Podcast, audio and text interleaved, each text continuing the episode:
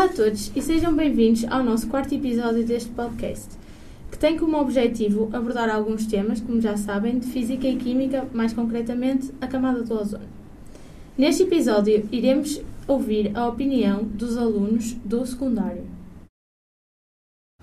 O que é a camada do ozono? A camada do ozono é uma, uma superfície, se calhar, eh, aérea, neste caso que não dá para saber, que, tem, que conta com oxigênio, dióxido de carbono e isso tudo, e que faz com que nós humanos respire, respiremos.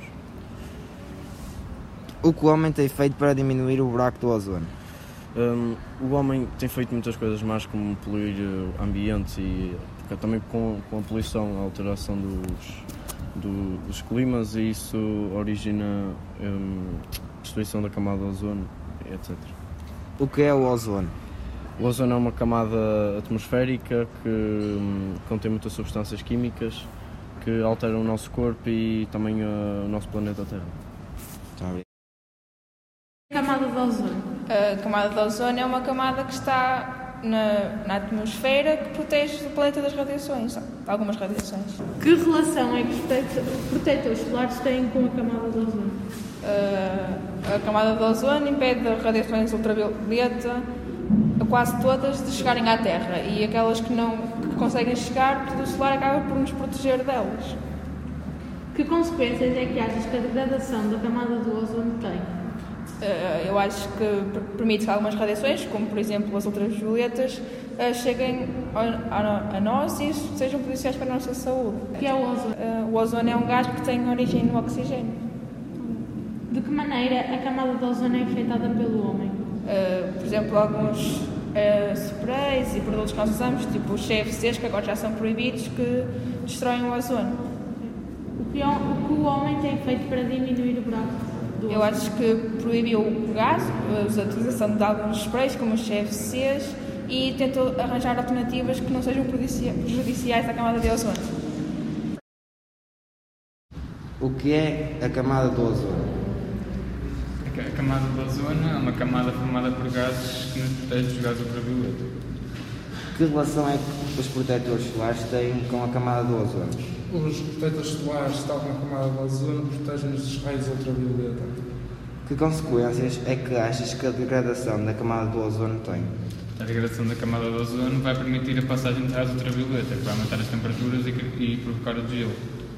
De que maneira a camada do ozono é afetada pelo homem?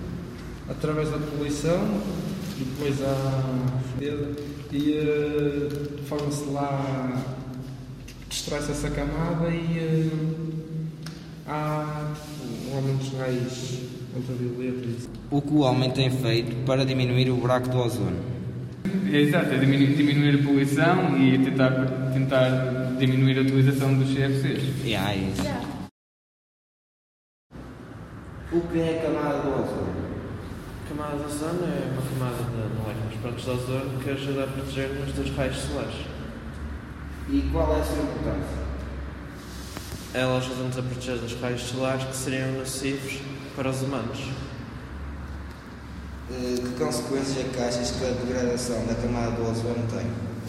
Há certos tipos de raios solares que passam ah, através da camada de ozono em certos buracos, pronto, e ah, podem levar ao aquecimento global e também a, pronto, a prejudícios para os humanos. Eh, Como é que se formou a camada do ozono? A camada de ozono formou-se através da mistura entre três moléculas de oxigênio que levaram a duas moléculas de ozono. E isso, numa grande escala, levou à existência de uma camada à volta de toda a Terra. Eh, De que maneira a camada do ozono é afetada pelo homem? Ah, há certos elementos que o homem liberta que depois levam à degradação da camada de ozono, por exemplo, os CFC. E o que o homem tem feito para diminuir a camada do ozono?